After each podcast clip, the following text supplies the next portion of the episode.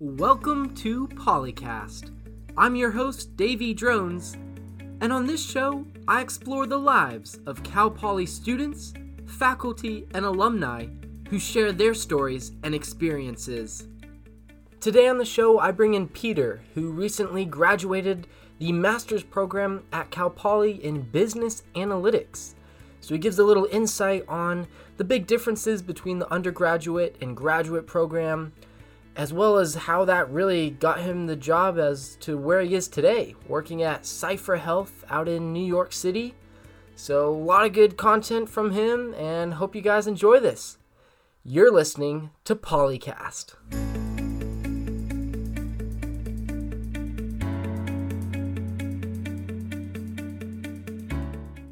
Welcome, Peter. Thanks so much for being here. Thanks for having me. So you're out in New York working at CipherHealth. Give us a little background about kind of what you're doing out there right now. Yeah, so I started about 3 months ago. I'm a client analytics associate. So I look at our clients' data. Our clients are healthcare providers and hospitals. And so we're looking to improve the patient experience and reduce preventable readmissions. So we reach out to the patient via phone call, text message, or, you know, in-person like surveys. They're called HCAHPS, analysis and rounding. And we take that data and we see how we can improve the healthcare provider's care for the patients to try and prevent them from coming back to the hospital. So we do that looking at, you know, if they understand how to obtain their prescriptions, what prescriptions they need to take, when, how they should take care of themselves after they're discharged from the hospital. You know, other things, how was their care while they were in the hospital, you know, and how were the facilities, were they adequate, things like that, to try and detect trends and patterns to see, you know, opportunity areas where the healthcare providers can grow to make the world a healthier and better place. Awesome. Awesome. And so what are some of those trends that you guys have noticed, and what kind of things do you do? And do you implement the changes, or are you just gathering that data? We gather the data and we make recommendations, kind of like a consulting team. So, I mean, it's up to the client if they want to implement those changes. It varies on a client-to-client basis. Some of them have their own data science teams. So it's really good speaking with them, and they understand, you know, the statistics and the, you know, the significance of what we're looking at. With other ones, you know, if they don't have that data science team, or if they're not as data savvy, it can go one of two ways. They completely trust us, or they understand, you know, they're the ones in the day to day. So, I mean, going back to some of the trends, we have, you know, alerts, and we have negative responses that trigger these alerts. And we take a look at those negative responses, and we try and see how quickly registered nurses or physicians follow up on those alerts. It's called follow-up timeliness. And so if you try and reduce that follow-up timeliness to within 2 hours, that's considered our best practice. So just trying to, you know, intervene as quickly as possible and seeing what the trade-off is, and seeing how readmissions is reduced. If you can reduce, you know, your time to intervene from a day or 24 hours down to 2 hours. Right. That's wonderful. And are you going out in person and doing all these kind of survey things? Or how do you go about that? Yeah, so that's the jobs of the registered nurses at the healthcare providers that we partner with. So we partner with, I think we're over 190 healthcare providers now. Wow. So we have, you know, thousands of people in the industry collecting this information. It's our job to go on site occasionally to talk to the chief nursing officers, chief patient experience officers, registered nurses, directors, managers, etc. I haven't got to do it yet because I'm so new. Right. Okay. I'm assuming I'll travel eventually. Awesome. And so, how much of it is automated? Like, is there a lot of automation factor in this, or is it still kind of manually getting that person to person, kind of, whatever? Yeah. It depends on what products we're using for CipherHealth. So we have a multitude of products, but when you do what we consider rounding, it's, you know, nurses or physicians coming into the room and asking the patient or the patient's families and supporters, you know, how their stay is and all that stuff. That's not automated. That's in person. It's a conversation with someone, usually with an iPad. But we also have a product or service called Kiosk, which is much more, at the leisure of patients in the hospital, that they come to this stand or this kiosk. That's why it's called that, to answer questions themselves. And for our role within the company, we're trying to automate more and more so that it's easier for our customers to use, our clients to use, so they don't have to wait on our end to update something, as well as allow us to look at other analytical projects. Very cool. And how big is the company? The company, I think, is sitting at about 188 people right now. Okay. Since 2018, it's over doubled. It had 70 people last year. Wow. So we've grown quite a bit, and now we're trying to manage the talent that we have before another big growth. 2 steps forward, 1 step back. Yeah. Kind of thing. And they're based in New York? Yes. We have 4 offices. One is in Nashville, Tennessee. One is in Dallas, Texas. And then another one in San Francisco. Ah, very cool. And is that why you were out here a couple weeks ago? I was out there for the Master's in Business Analytics program at Cal Poly. I graduated from it last year. Okay. We had a forum, kind of a get-together. Just hearing from, people in the industry and, getting well acquainted and reuniting with some of my old classmates and teachers. Very cool. And how was that, the business or the Master's at Cal Poly? It was great. It's very fast-paced. I mean, the quarter system. Mm-hmm. Just imagine that on a Master's level. Very quick, but it was very rewarding. I made a lot of great friends, opened a lot of doors. I wouldn't have gotten the job that I have now if it wasn't for that program. Okay. How did you get the job here? So it's networking. Right. My sister actually works for CipherHealth. So she got my foot in the door, got me the interview, but you have to have the right skills and acumen, to land the job. So she's on a different team, but I still see her pretty much on a daily basis. Oh, that's nice. And so she's out in New York with you? Yes. Very cool. Awesome. And for the master's program, was that like a 4+1 kind of thing or separate? Because I know at Cal Poly they have, for a lot of the masters, it's like the 4-year undergrad and then you go right into the master's. How did you kind of go about it? Yeah, I went in that way. Technically, I don't think it's a 4+1. This current cohort is the third cohort for the program. So I was cohort number 2. Okay. My undergraduate, I did business administration. I concentrated in management and human resources. Mm-hmm. So that was, kind of the soft skills, the theory, organizational behavior, negotiation. I really like people, so that's why I went the route of management and HR. I didn't want to just, sit at a desk and crunch numbers all day. I wanted to interact with clients, with a lot of customers and have like front-facing interactions. And then I went and got my master's within, a year after graduating from Cal Poly with my undergraduate degree, to kind of pair that technical piece that I was, I guess, missing. Especially from a great polytechnic school, I feel like it looks incredibly credible on the resume. Gotcha. Yeah, definitely. And what were some of the big things that kind of differed from the undergrad to the master's that you really gained? So in terms of like course load and content, they were very different. With management and human resources, all I had to do were take my business stats classes. And I tested out of AP Calc in high school, so I took 2 stats classes freshman year, and didn't really touch math too much otherwise, like simple accounting and finance. Okay. Whereas business analytics is very stat heavy. You also do coding in the business analytics program, which I had never coded before. Completely different. There's a learning curve there. Yeah, definitely. But it's just a very different way of thinking. Okay. And do you apply that now a lot with Cypher? Yes. I'll have an analysis actually next month where I have to go into R and clean up a lot of data and then transform it in a way that makes sense to our clients for what we call HCAHPS analysis. Okay. And what does that kind of involve? So roughly 80% of the time in a data project is dedicated to cleaning up the data. So you get a data set in Excel or whatever, and you have to make sure that you have, workable, clean data that you can function. And then throw it into R, name some variables. So we're looking at percentage changes with our company in particular. We want to see, how responses changed on those HCAHPS questions since before you had our product to after, or like, you know, certain times of periods of time, to see if there is, you know, an uptick, in those variables and those questions. So with HCAHPS analysis, it's kind of a big deal in the healthcare industry. It's kind of like if you went to a hospital and you received a survey asking for your feedback for like all, you know, a lot of details of like, you know, how was your physician's care? Did you feel like you were involved in the decision-making process? Was your room tidy? Was the bathroom tidy? Were people timeliness? Like, were they timely in responding to questions or needs?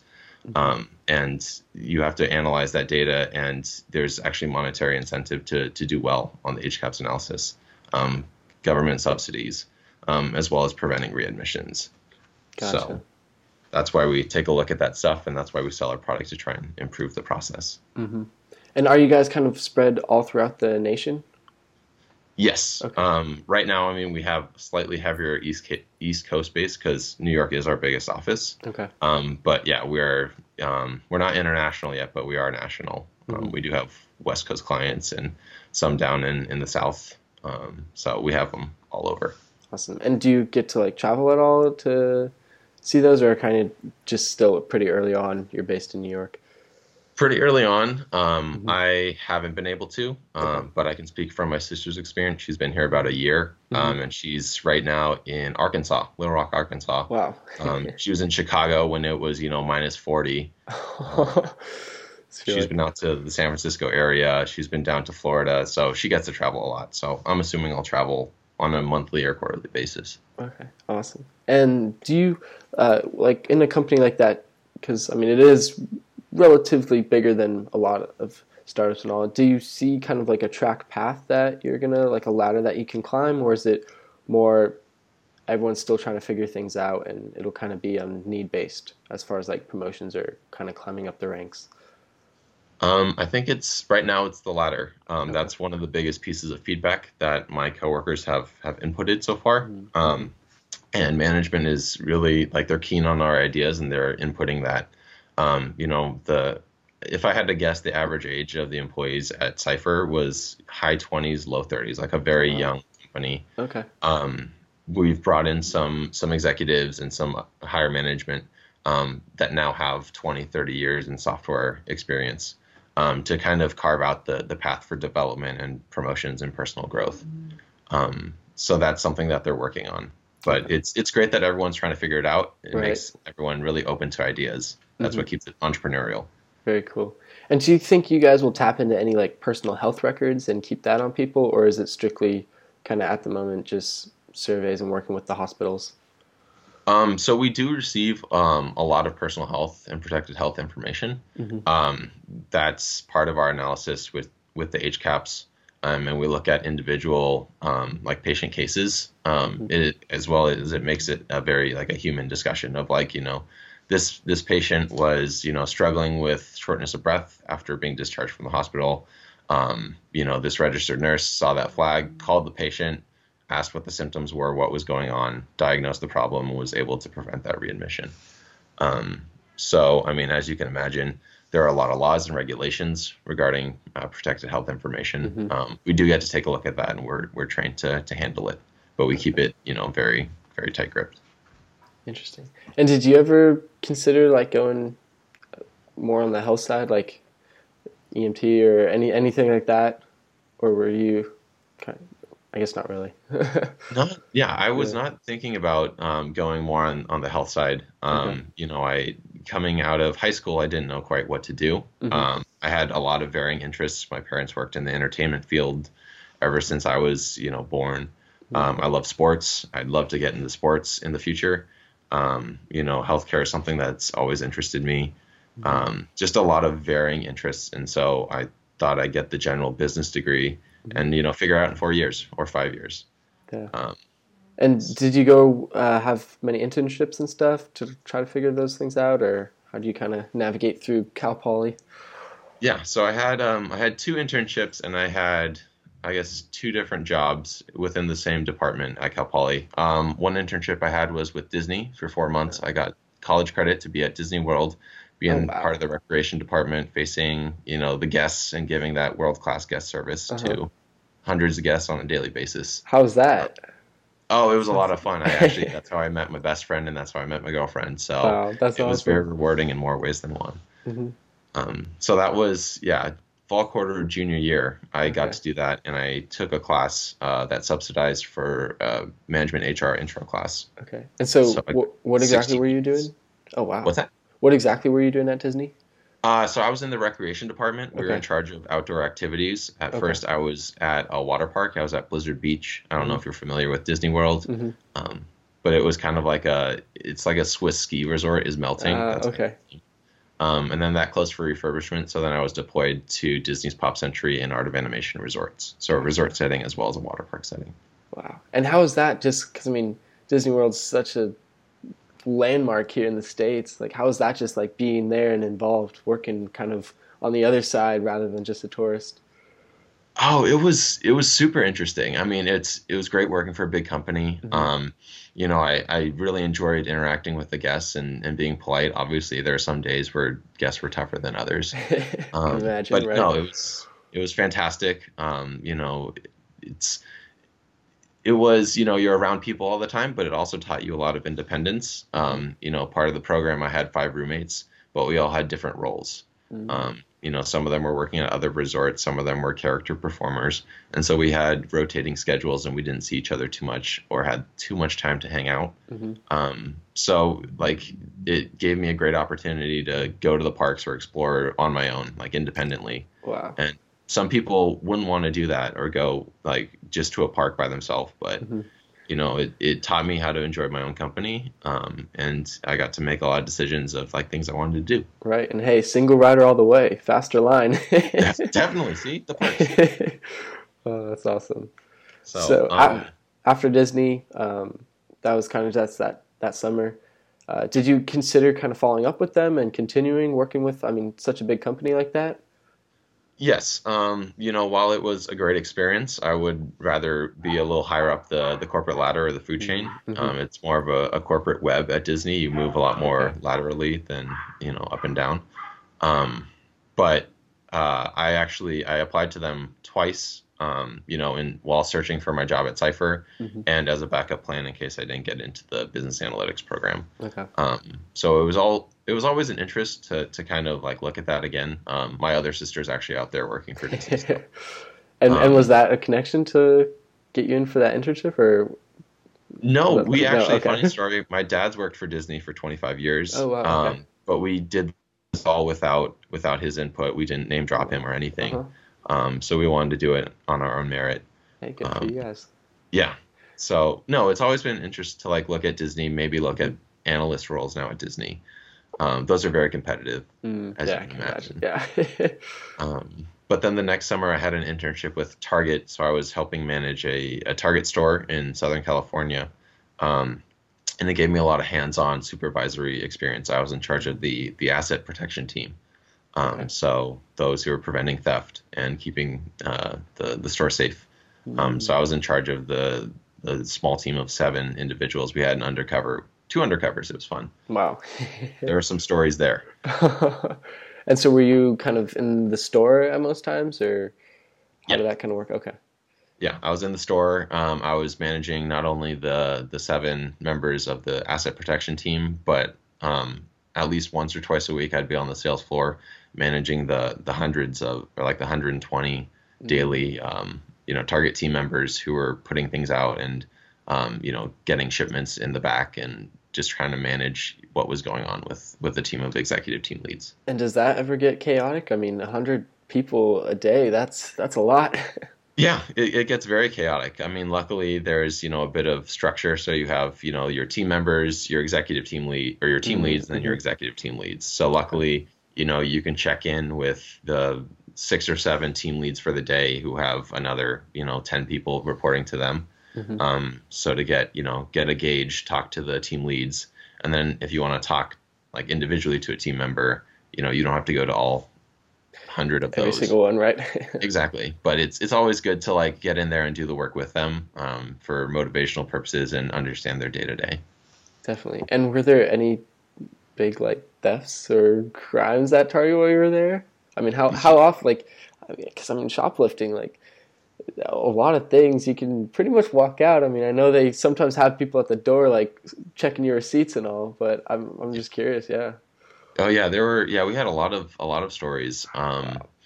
There was one where it was funny because we watched the whole thing on like the cameras, and there was a guy who walked in and he found some electronics in an abandoned cart, and he put them in his backpack, and then he tried to make it look like he was checking out by he bought a couple drinks and like a candy bar, but we could tell because we saw him like pick things up and put it in his backpack. Right. And while he was walking out, our undercover was able to apprehend him and bring him into the office. Yikes. It turns out he was doing all this while under the influence of drugs.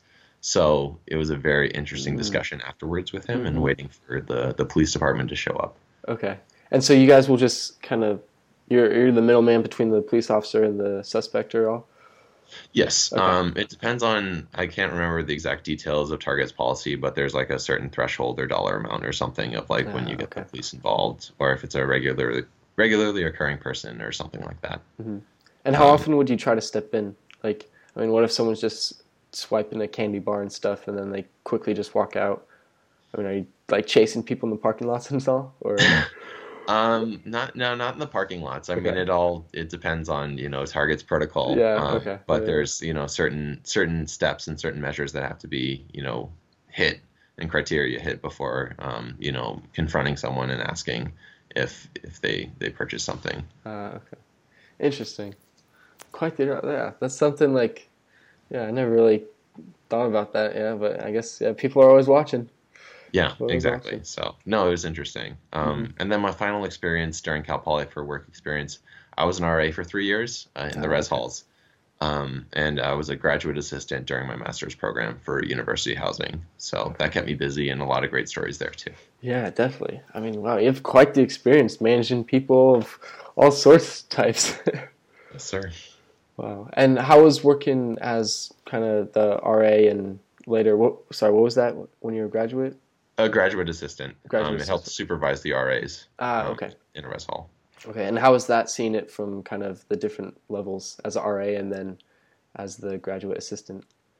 It was really interesting because, again, it was a taste of kind of like a middle management, a supervisor role in the graduate assistant position. Mm-hmm. You know, I loved my time as an RA, you know, helped me learn how to handle stressful situations.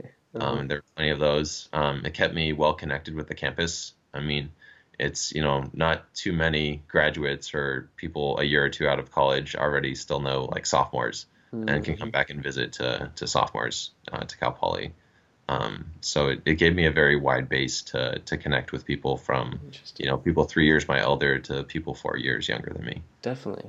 Yeah, that's interesting. Yeah, because I'm in a fraternity and I kind of see the same, like, it's cool to, you know, some of my first friends at Cal Poly were all 3rd and 4th years, and you kind of get that kind of in the know just to see kind of what they're up to. And then even now, like, you know, you're meeting tons of freshmen and all, which has been super cool. Yeah. Exactly. So, no, it was fun. And then for the graduate assistant position, there were some added responsibilities for that, such as meeting with residents who broke policy. Those were interesting discussions. Yeah. But it was a good experience. Sometimes, you know, got uncomfortable, got out of my comfort zone, didn't know quite what to do. Mm-hmm. You know, Cal Poly learned by doing. Right. We were able to get it done. That's awesome. Wow. And so kind of all these things kind of added up to help build your resume and then kind of send you out there. So what was that initial kind of job search once you graduated? Or I guess once with your master's. Yeah. The job search was kind of continuous since my senior year of college. So it wasn't just like, you know, step one, get the degree, step two, get master's, and step three, get a job. They were really intertwined. Okay. You know, it was sending out a lot of cover letters, a lot of resumes. The most success I had were, again, in person from the career fair or from networking, from connections. You know, I probably sent out at least like 75 or 80 resumes and cover letters where I didn't hear anything back. Wow. And, you know, another handful to get, you know, at least an interview or two. I got a couple offers. I got an offer from Target after my internship for a job, but it wasn't something that I wanted to pursue full time. And then a couple other offers from other companies, but they weren't the roles that I was looking for. Right. So I was a little picky in finding what I wanted to start out as. Hey, but you know, you set yourself up. I mean, that's what it takes. 100 resumes sent out, and then you can be a little picky, because otherwise you can't. You yeah, exactly. I mean, they're picky on the other end, obviously. Right. And how important do you see kind of having this network? I mean, with your whole background of, you know, that, you know, HR and all, and working with people, working with others, how valuable do you see that skill and your own personal network? Yeah, I mean, I see it as incredibly important, and I think it's, you know, a key step to my future success. I don't know if I'll be in healthcare long term, but I enjoy it now, especially looking into other industries where it's hard to break in. Entertainment, sports, networking is the key. You know, there was in the business analytics master's program, we had a 10-week course of just like kind of career prep. And we read a book called The 2 Hour Job Search, which was really interesting. And one of the criteria to make your job search pretty quick and easy is to, again, like have allies or advocates in companies that you're looking for. So I think it's very valuable, even though there's, you know, a lot of, you know, automation. There's a lot of automation involved these days with screening resumes and cover letters and stuff. It's still, you know, the human component is huge. A quick story about that. Over the weekend, I connected with like the announcer for the Los Angeles Angels of Anaheim on LinkedIn. Wow. Grew up, I'm a big Angels fan, and I only know him from a mutual connection for someone I went to a baseball conference with last year. So trying to get my foot in the door, you know, in baseball. And that's a step. I don't know if it's the right step, but at least, you know, looking in the right direction. Definitely. I mean, that's what you got to do. It's those random, you know, just try to connect, send them out there, like send 100 LinkedIn connections or something like that. And all you need is a couple that bite and can take you further. Yep. Shoot for the moon, land in the stars. Yep. So you see sports as kind of where you really want to go? Yes. Yeah. I would love to be an analyst for like a baseball team. Baseball is my favorite sport. I don't know if you've read or watched Moneyball. Yep. It's that kind of stuff. That's awesome. During my business analytics program, I was part of a team of 5 master's students from the College of Business, 4 MSBA, 1 MBA, and we got to present at the Society for American Baseball Research for like a project. That was so fun. What were you guys presenting on? So the prompt was we were trying to determine the optimal launch angle of the ball coming off the bat for 4 specific players. They gave us a list of players. They told us to choose 3 of them and then choose a player, any player we wanted. So it was really interesting. They gave us a week to do it. It was a quick turnaround, but it was fun. It was interesting. It was tough, but it was rewarding. And I mean, with sports in general, like everything, it's all like stats now. You know, I've met a couple guys that one just graduated from Michigan and was playing on the Cardinals, I believe. And, you know, he was saying like, yeah, now they're just all looking at your stats and stuff. And so that's where you come in and you can tell them exactly who to get. Exactly. And, you know, some of them are simple, quick fixes. And then others are, you know, really complex statistical analyses where the hard coding and the coding skills will come in handy. And database management. Definitely. And that'll be kind of an interesting twist or switch to you're really focusing on individuals rather than kind of groups of people and, you know, companies or clients and all. Yeah, exactly. Wow. Well, that's the dream. Yeah, that will be exciting. I mean, hey, again, you're doing what's right, you know, get your foot in the door, see how you can connect with people and, you know, break your way in. But put it out there, keep working at it, and yeah, that'll be cool.